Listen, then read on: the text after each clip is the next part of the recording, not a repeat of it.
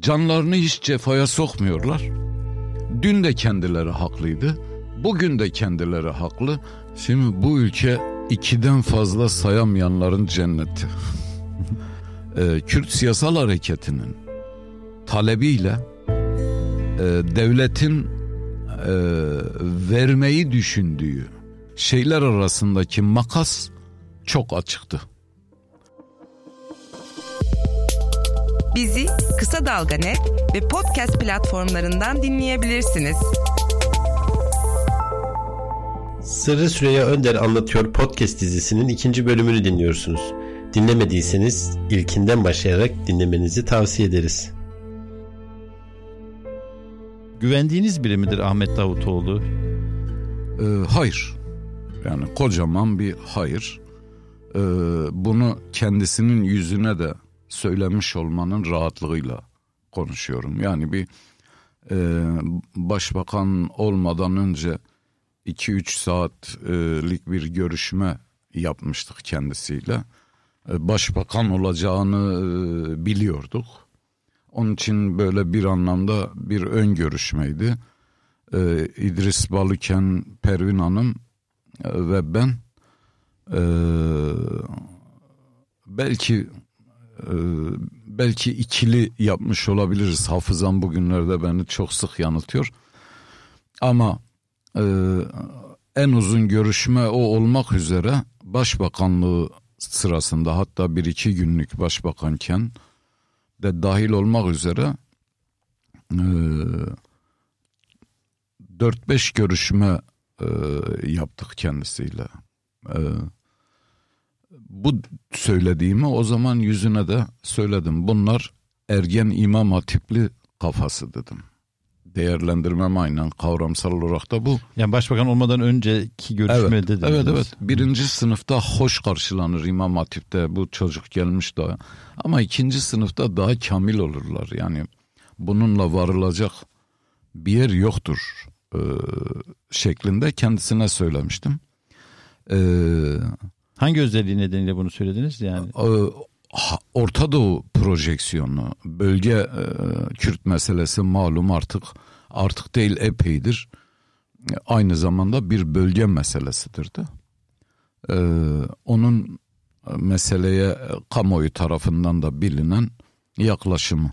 Şimdi e, bir ben bugün dün gibi düşünmezsem bundan hicap duymam bana düşen sorumluluk eğer ben e, kamusal alanda bilinen e, birisiysem ve fikirlerimi zamanında serdetmişsem bana düşen sorumluluk bu dönüşümün hesabını e, yine kamuoyuna açıklamaktır, vermektir. Yani ben dün ben dün öyle düşünüyordum çünkü diye başlayıp bir şey ben bugün öyle düşünmüyorum çünkü diye başlayıp bir açıklama borcunuz var. Açıklamanıza göre bu özürü de havi olabilir, ihtiva edebilir. Ee, ya da ne bileyim yani niteli neyse geçmiş geçmişinizle yaptığınız muhasebe neyse halka bir borcunuz var. Davutoğlu ve e, benzer çizgideki siyasal aktörlerin kaçındığı bu. Canlarını hiç cefaya sokmuyorlar. Dün de kendileri haklıydı. Bugün de kendileri haklı. Dünle bugün arasında e, kendi bir ara 360 derece mi ne demişti? Hadi hmm. ben 180 derece diyeyim. Dünle bugün arasında 180 derece fark var. Ve bunu ah o günlerde neler çektik gibi bir aslında kapalı kapılar ardında ben söyledim le geçiştirilecek bir şey değil bu. Biraz e, sizi zorlamak gibi olacak ama şu soruyu yine sormak durumdayım. Çözüm süreci niye başarısız oldu? Yani bahsettiğiniz topluma bunu anlatmama meselesi bir toplumsal talep oluşturmama meselesi çok önemli ama birçok insan da aklında şöyle bir soru var. Sizin görüşünüzde Erdoğan için bu bir politik manevraydı. Esasen bir barış e, öngörmüyordu. Sonuçta da zaten bu süreçten HDP'nin başarılı olduğunu görünce 7 Haziran'da bu iş masayı dağıttı. Bu kadar basit mi ya da e, sizin Erdoğan'ın ve AKP'nin yaklaşımına ilişkin görüşleriniz nedir? Şimdi bu ülke ikiden fazla sayamayanların cenneti.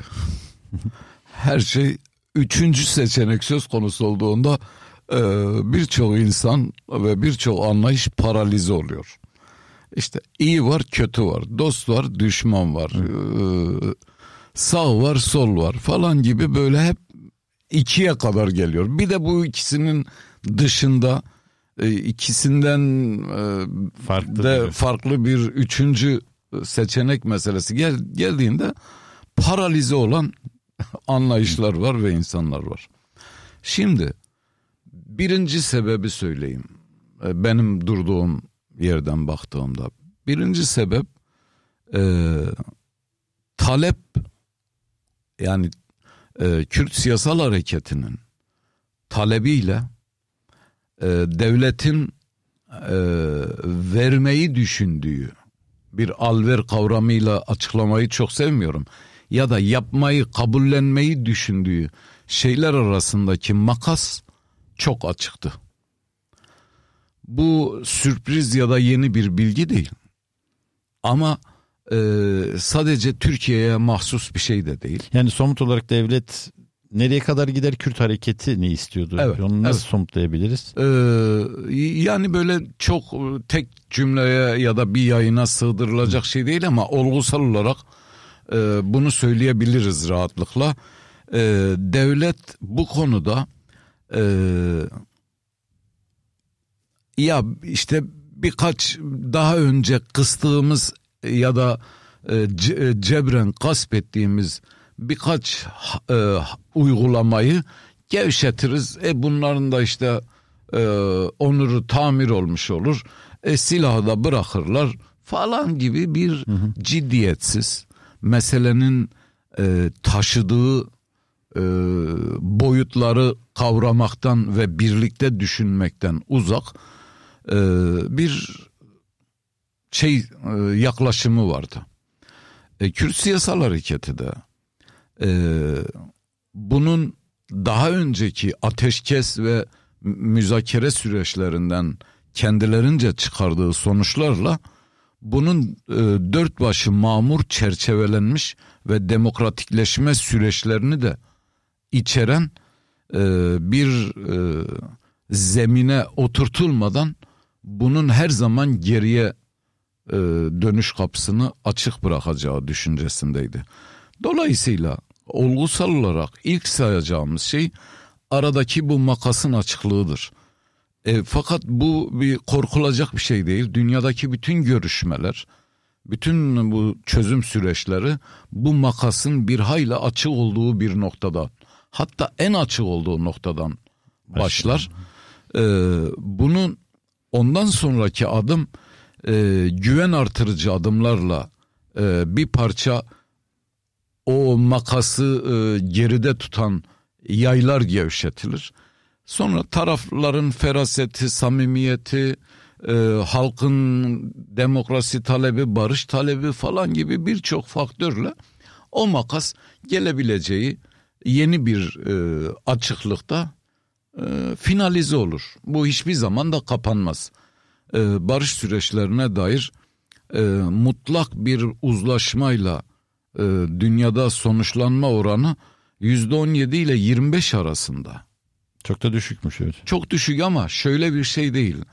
E, geri kalan %75 savaşıyor değil. O da %30 civarında. Geri kalanı bir askıda kalma hali. Son bir metaforla şey edeyim. Bu bir buzdağı. Türkiye'nin bir buzdağıdır e, Kürt meselesi. Gö- görünür yanı var. Bir de görünmez yanı var. Ve bunu bir günde eritmek e, imkan dahilinde değil. Biz o zaman heyet olarak önümüze koyduğumuz çatışmasızlığı yani en azından silahları devreden çıkarmak, bunun müzakereleri ne kadar sürerse sürsün yeter ki demokratik bir zemin oluşsun. Ee, ama silahtan azade bir zemin oluşturalım. Bunu biz kendimiz için başarı sayacaktık. Çünkü can kayıplarının telafisi yok. Ee, geri getirme şansınız yok. Yerine koyma şansınız yok. Taklidini yapma şansınız yok. Ve çatışmasız süreçler ne kadar uzun sürerse barış o kadar yakına geliyor. Bunu bir günde eritemezsiniz bu buzdağını.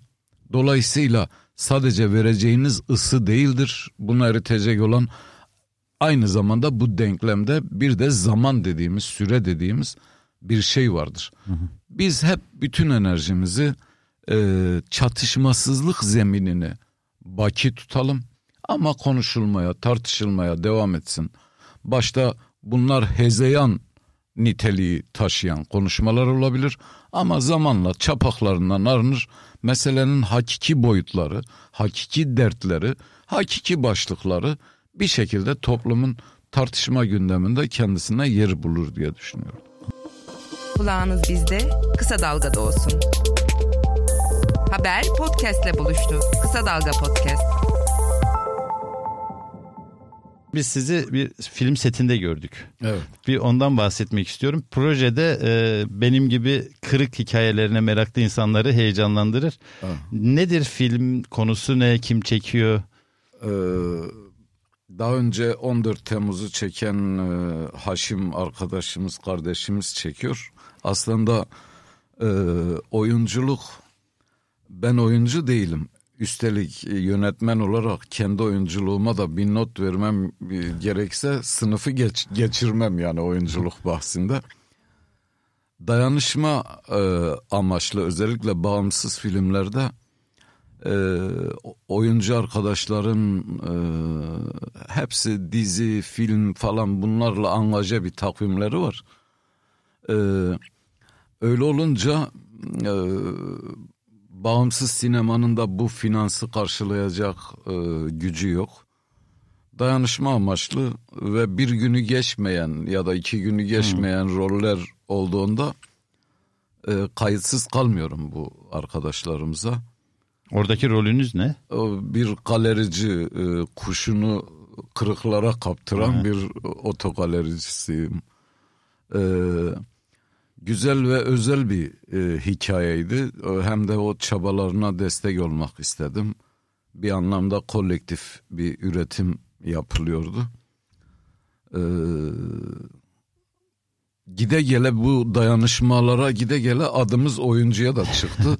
Oyunculukta hiçbir iddiam ve yeteneğim yok ama işte dayanışmadır gidiyoruz. Yani geliyoruz. bence sizde doğal bir oyunculuk şeyi var zaten. Hani hani doğaçlama yaptığınızda zaten. Eyvallah. Dışarıdan böyle gözüküyorsa bu iyi bir şey. Tabii ben yönetmen değilim ama izleyici olarak hani e, gayet e, beğeniyle izlediğimiz rolleriniz vardı.